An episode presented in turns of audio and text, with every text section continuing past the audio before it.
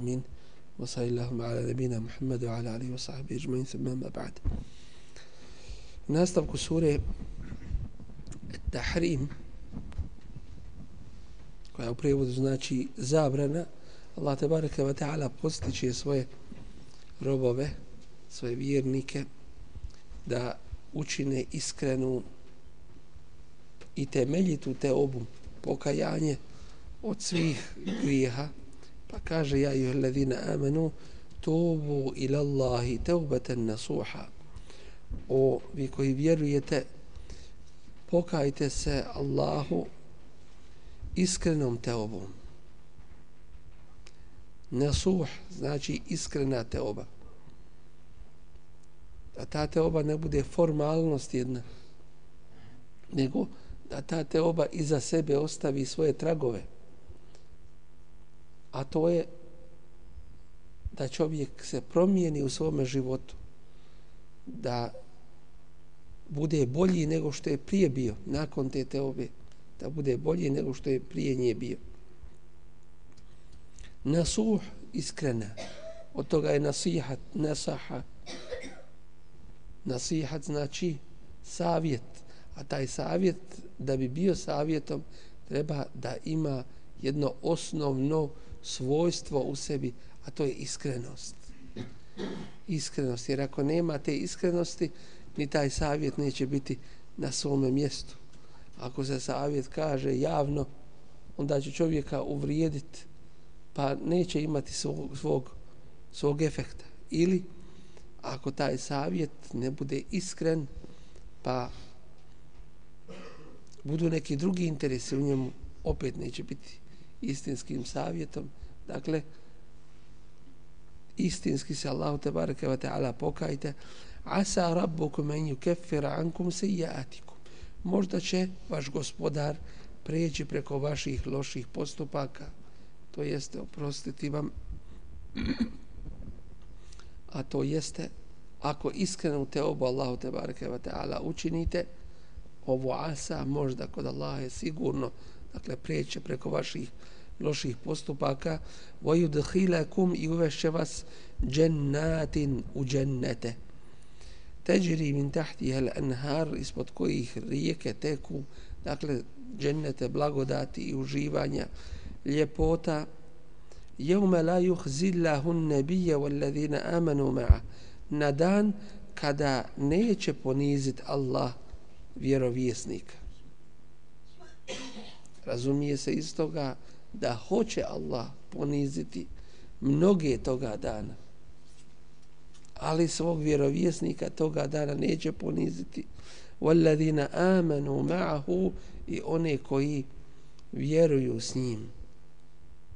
To jeste koji budu na vjerovanju na kojem je on bio i radu i postupcima koje on čini u svom životu takvim Allah tabaraka wa ta'ala garantuje da neće doživjeti poniženje sramotu toga dana. Nuruhum jes'a bejna ejdihim wa bi aymanihim. Njihova svjetlost sija pred njima i sa njihovih desnih strana.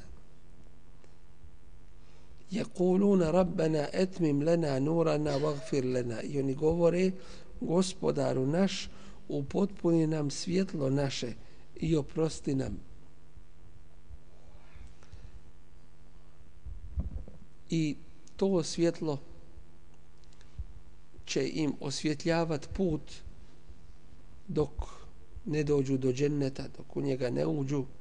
Doći im, što se tiče lice mira, oni će isprva imati to svjetlo, ali će se ono kasnije ugasiti i onda će ostati u tminama. A to je prema imanu, prema jačini imana i prema njegovoj trajnosti.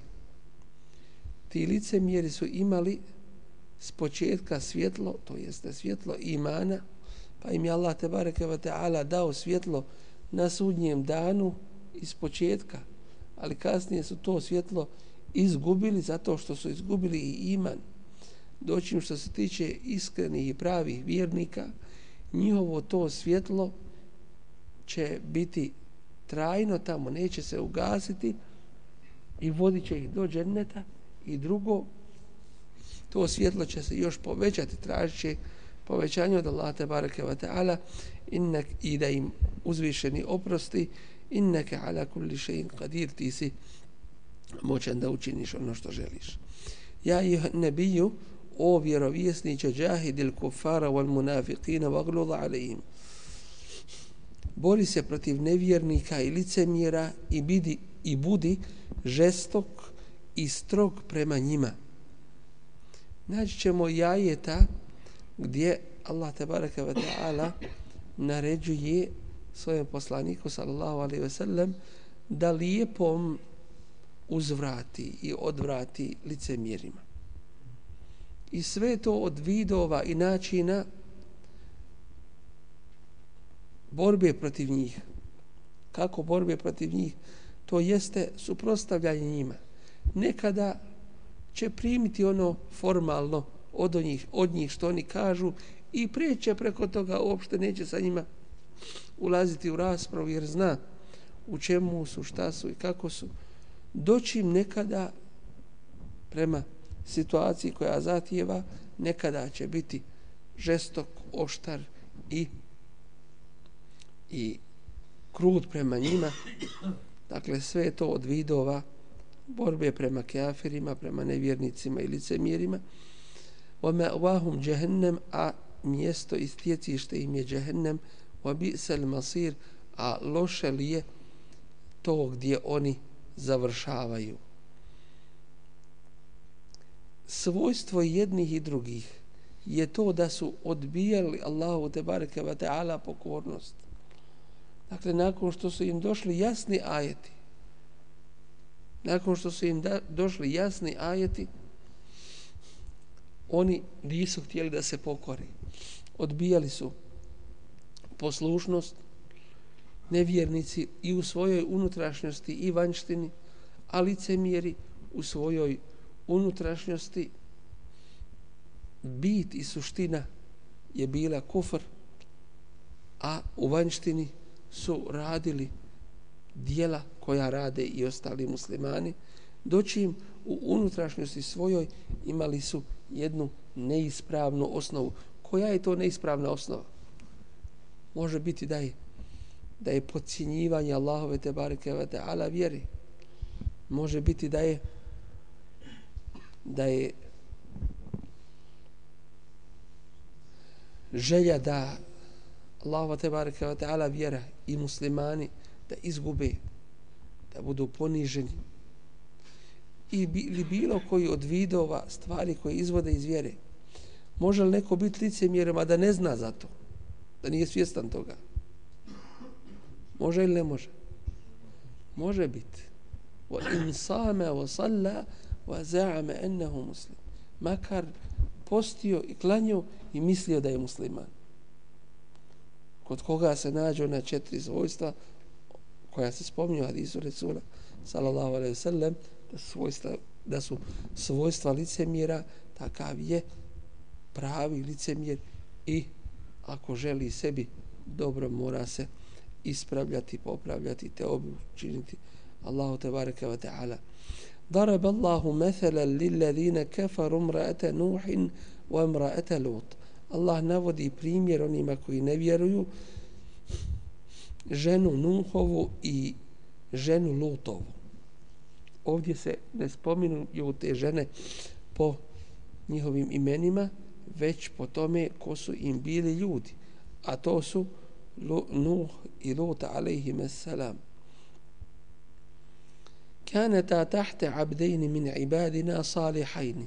Bili su pod dvojicom naših dobrih, pobožnih robova, fahanetahuma, pa su ih iznevjerile.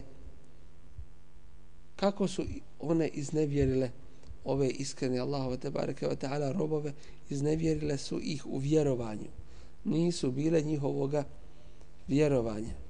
Nisu slijedile svoje muževe u u imanu a nikako se ovo ne, odno, ne odnosi na to da su one ih iznevjerile, da su ih one iznevjerile u moralu ili da su počinile zinaluk i tako dalje. Nijekom slučaju, jer Allah tabaraka wa ta'ala ne da i ne dozvoljava u porodici njegovih poslanika i vjerovjesnika da se to desi. Felem yugniya anhuma min Allahi shay'a pa im ništa njih dvojica nisu mogli koristiti od Al ili kod Allaha ili zaštititi ih od Allaha wa qila dkhula an-nara i reći će se njima dvijema uđite u džehennemsku vatru sa onima koji ulazi. Dakle, to su džehennemlike, bez obzira što su bile žene Allahovih poslanika i ovo je svakako u kontekstu ovog govora o kojem mi govorimo i pouka ženama Resula sallallahu alaihi ve sellem da gledaju kako će postupati sa Allahovim poslanikom ali i zato selam da mu odaju poštivanje i da ga drže na mjestu da drže do njegovog položaja kod Allaha tabaraka ve ta'ala i na mjestu koje mu idolikuje i da se nimalo ne zabaraju time što su one žene Allahovog poslanika, ali sato selam, jer ako ne izvrše Allahove propise kojima su zaduženi, u tom je slučaju ništa im neće Allah poslanik, ali sato sala moći koristiti kod Allah te bareke ta'ala. I zato, ako izvrše, to ajeti govore u suri, u suri El-Ahzab, ako one izvrše obaveze, ako budu pokorne Allahu te baraka ve ta'ala njegovom Resulu salam, salam u tom je slučaju imaće veliku nagradu kod Allaha te baraka wa ta'ala a ako budu nepokorni onda će imati onda će imati dvostruku kaznu upravo zbog tog položaja se našle to jeste da budu žene Allahovog poslanika alaihi sallatu wasalam وضرب الله مثلا للذين آمنوا امرأة فرعون a Allah navodi primjer onima koji vjeruju žene faraonove. To je Asija bintu Muzahim. Iz qalat rabbi ibni li indaka bejten fil dženne. Kad reče gospodaru moj, sagradi mi kod tebe kuću u džennetu. Pa prvo izabra društvo, a onda mjesto. Sagradi mi kod tebe kuću u džennetu. وَنَجِّنِي مِنْ فِرْعَوْنَ وَعَمَلِهِ i spasi me od faraona i njegovih postupaka وَنَجِّنِي مِنَ الْقَوْمِ الظَّالِمِينَ i spasi me, sačuvaj me od naroda nepravednog, to jeste od naroda nevjerničkog. Ona je bila prava vjernica, Allahu poslanik, ali salam je spominje u svome hadisu i kaže kemule miner riđali kethirun. Mnogi među ljudima su potpuni. Volem jekmul minen nisai. A od žena nisu bile potpune osim Merjem bintu Imran. Merjema, kćerka Imranoma, Imranova. Wa Asija bintu Muzahim. I Asija, kćerka Muzahimova.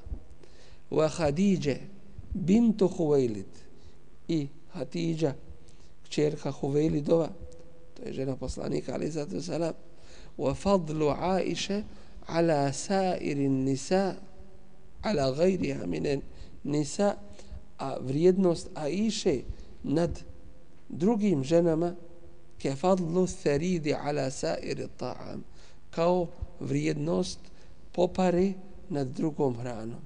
To ovi sad mlađi ne znaju šta je možda ni kako je, ali to je bila prava poslastica prije i jednostavno obradovali bi se čeljad kada, kada se to postavi. Doćim danas kad svega imaju u izobilju ne znaju ni šta je to ni, ni kako je.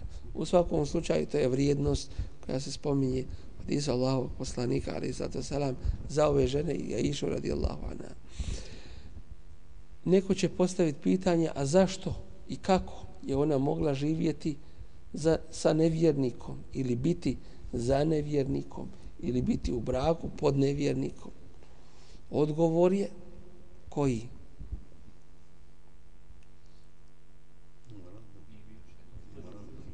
Kažu nije bio šarijet. Kažu morala da bude. Ona je dala svoj život u ime Allaha te bareke ve taala.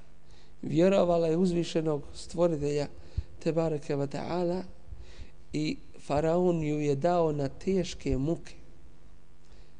I zato se faraon zove između ostalih wa fir'aune zil eutad i faraon vlasnik kolaca dao da se ona razapne među kolcima i onda bacio, dao da se baci na nju veliki kamen i tako je ubio. Ubio svoju ženu. Pa kako ona bila za kafiru? Da nije ona uživala s njim, da joj lijepo nije bilo. Nije u kome slučaju. Ona je svoj život dala u ime Allah te baraka wa ta'ala ističući da je vjernica i da je pokorna svome gospodaru Allahu te baraka wa ta'ala. Dakle, ona je učinila što je u njenoj mogućnosti i život svoj dala. I šta je mogla više dati? Šta je mogla drugo učiniti? Posljednje što je imala, to je svoj život je dala kao prava, iskrena vjernica, a nije htjela popustiti pred faraonom i, i onim na čemu je on bio. Wa Maryam ibnata Imran i Marijema, i ona vam je primjer, kćerka Imranova, elati ahsanet farđa, koja je sačuvala svoju čednost, kaže, kaže se djevica, sačuvala svoju čednost, boravila je u mihrabu i Zekerija, ale i selam, kao njen staratelj, dolazio je i obilazio i badet je činila Allahu te bareke wa ta'ala u, u tom mihramu koji se zove mihrab فنفخنا فيه من روحنا pa Allah kaže pa udahnu smo u nju jednu od duša koje Allah te bareke ve taala stvorio nijekom slučaju ovo ne znači jednu od naših duša ili dušu od nas u smislu da je Allah u nju udahnuo jedan dio svoje duše euzubillah to to pametan ne bi mogao reći nikako. Kamoli jedan musliman. Isto kao što se kaže nakatullah, Allahova deva. Kao što se kaže bejtullah, Allahova kuća i tako dalje. Tako se kaže ruhullah, Allahov duh. To jeste duh i duša koju je Allah te bareke ve taala stvorio. Allah uzvišeni je poslao meleka Džibrila koji je udahnuo u Merjemu duh Isa alaihi selam preko njenog izreza na haljini i to je ušlo u nju i tako je postao Isa alaihi selam ona ga je zanijela. Wasaddaqat bi kelimati i ona je povjerovala vjerovala je u riječi gospodara svoga wa kutubihi i u njegove knjige što znači da je posjedovala veliko znanje. Veliko znanje. Šta znači vjerovati, saddakat, vjerovati i potvrđivati ono što je u knjigama? Objavljenim. Znači da ih je poznavala. Nije govorila kao današnji svijet, ja vjerujem, a kad pita šta vjeruješ, ne zna šta vjeruje. Ne, nego je poznavala te knjige i vjerovala u njih, potvrđivala njihovu istinitost, wa kanat min al-qanitin i bila od onih pobožnih, pokornih Allahu te bareke ve taala Allah te bareke ve taala je stvorio Isa alejhi od riječi kun fejekun, budi i on je odmah postao. Dočim kršćani su se kao drže se za ovu za ovo ili uh, grade svoje vjerovanje na sumnji i kažu Isus je stvoren od Božje riječi ili Isus je Božja riječ, a Božja riječ je njegovo svojstvo i ona nije stvorena. Znači u biti da Isus, ko što kažu na uzubila, nije ni stvoren jer je u osnovi Božja riječ. neuzubila. Doćim mi kažemo to nije ona Božja riječ koja je Allahovo te bareke ve taala svojstvo, već je to Allahova riječ kojom on stvara i njega i svakog ostalog, a to je kun, budi. I on je bio i on je postao Allahov rob i Allahov poslanik. Zatim sura El Mulk, sura koja je šefaat činila, to jeste zagovarala za čovjeka, pa je Allah te bareke ve taala primio taj šefaat. Koliko ima ova sura ajeta? 30 ajeta.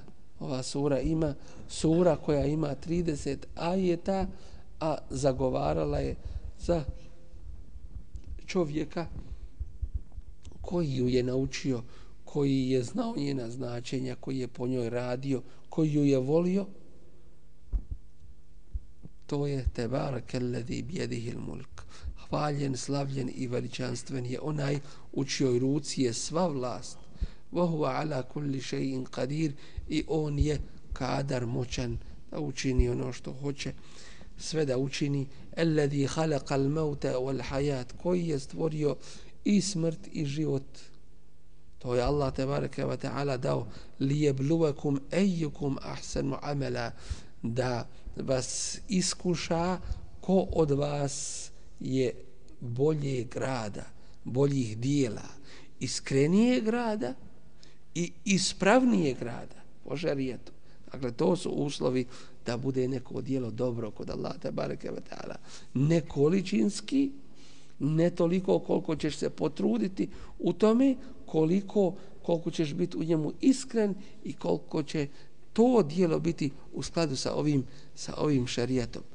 Wa huwa al-aziz al-ghafur, a on je moćni, on je silni i onaj koji oprašta. Alladhi khalaqa sab'a samawati tibaqa, onaj koji je stvorio sedam nebesa jedne iznad drugih. Ma tara fi khalqi rahmani min tafawut. Ti ne vidiš u stvaranju milostivog bilo kakvu manjkavost. Stvorio je nebesa i ukrasio ih. Stvorio ih je u savršenom redu i urednosti, nikakve manjkavosti, nikakvog nedostatka u njima nema. Sve je odredio kako će se kretati, koju će ulogu imati i sve mu se to pokorava. Ferđi'il besara hel tera min futur. I ponovo ti vrati svoj pogled. Vidiš li ikakvu manjkavost? Vidiš li ikakav nedostatak? Thum merđi il besara kerratejni kalib ilajke il besaru hasi wa huwa hasir. I ponovo pogledaj dva puta.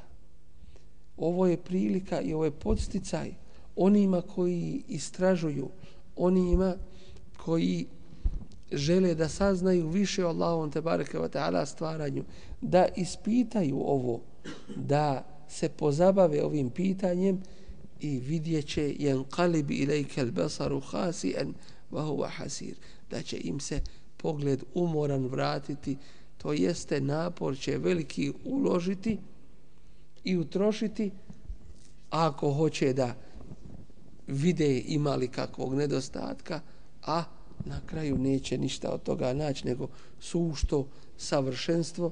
وَلَقَدْ زَيَّنَّ سَمَاءَ الدُّنْيَا بِمَصَابِيهَا I mi smo ukrasili dunjalučko nebo svjetiljkama وَجَعَلْنَاهَا رُجُومًا لِشَّيَاطِينَ To su stvari zvijezde i učinili smo ih da se njima kamenuju, da se njima pogađaju šeitani وَأَعْتَدْنَا لَهُمْ عَذَابَ السَّعِيرِ i njima smo pripremili užarenu džehennemsku vatru.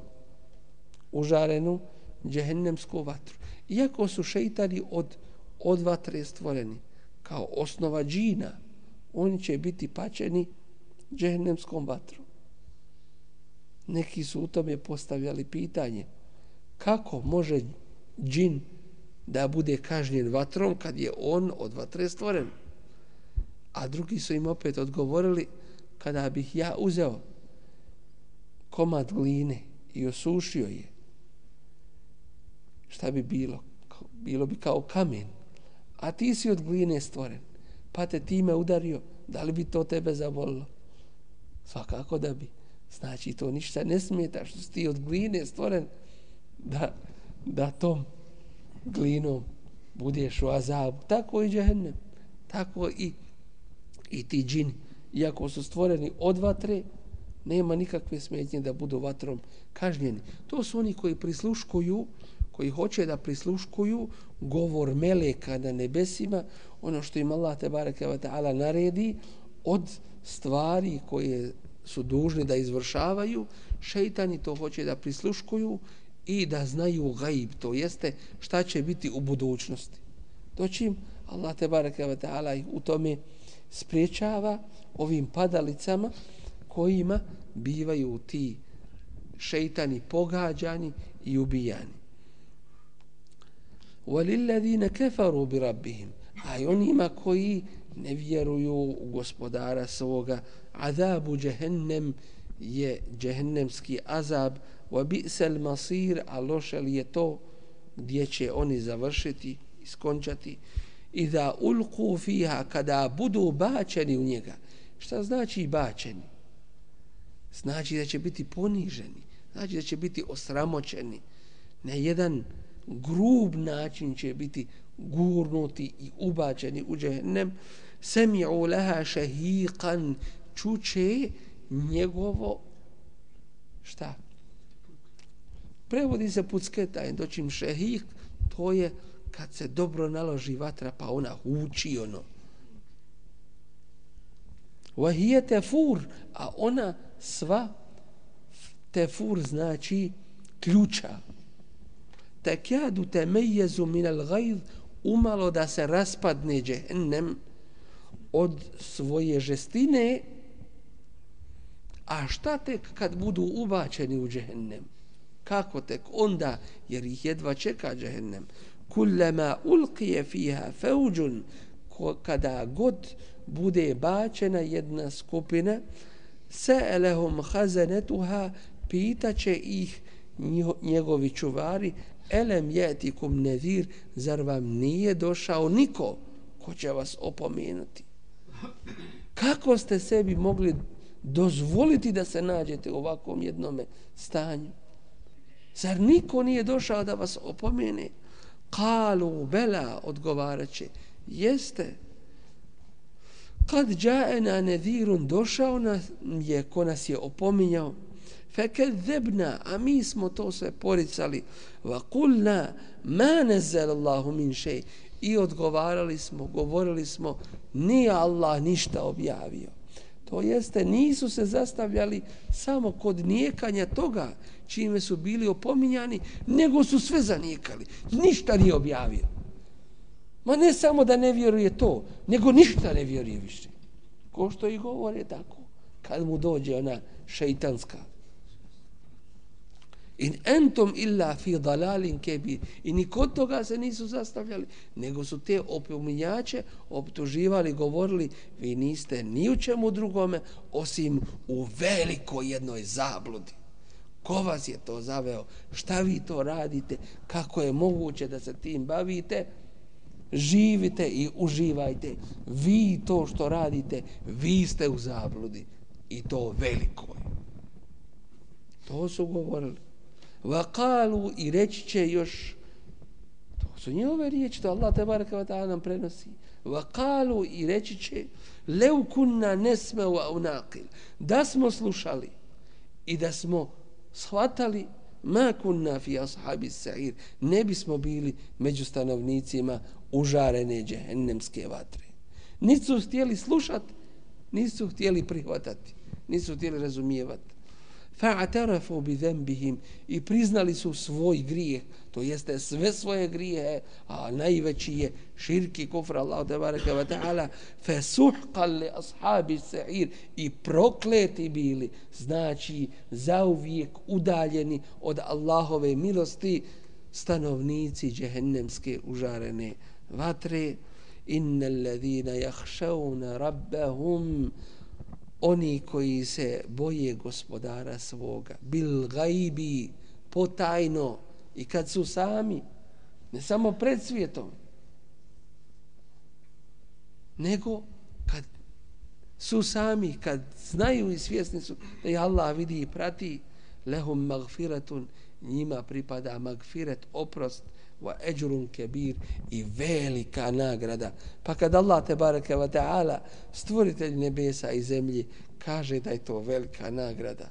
Allahu ekber kakva je to zaista velika nagrada?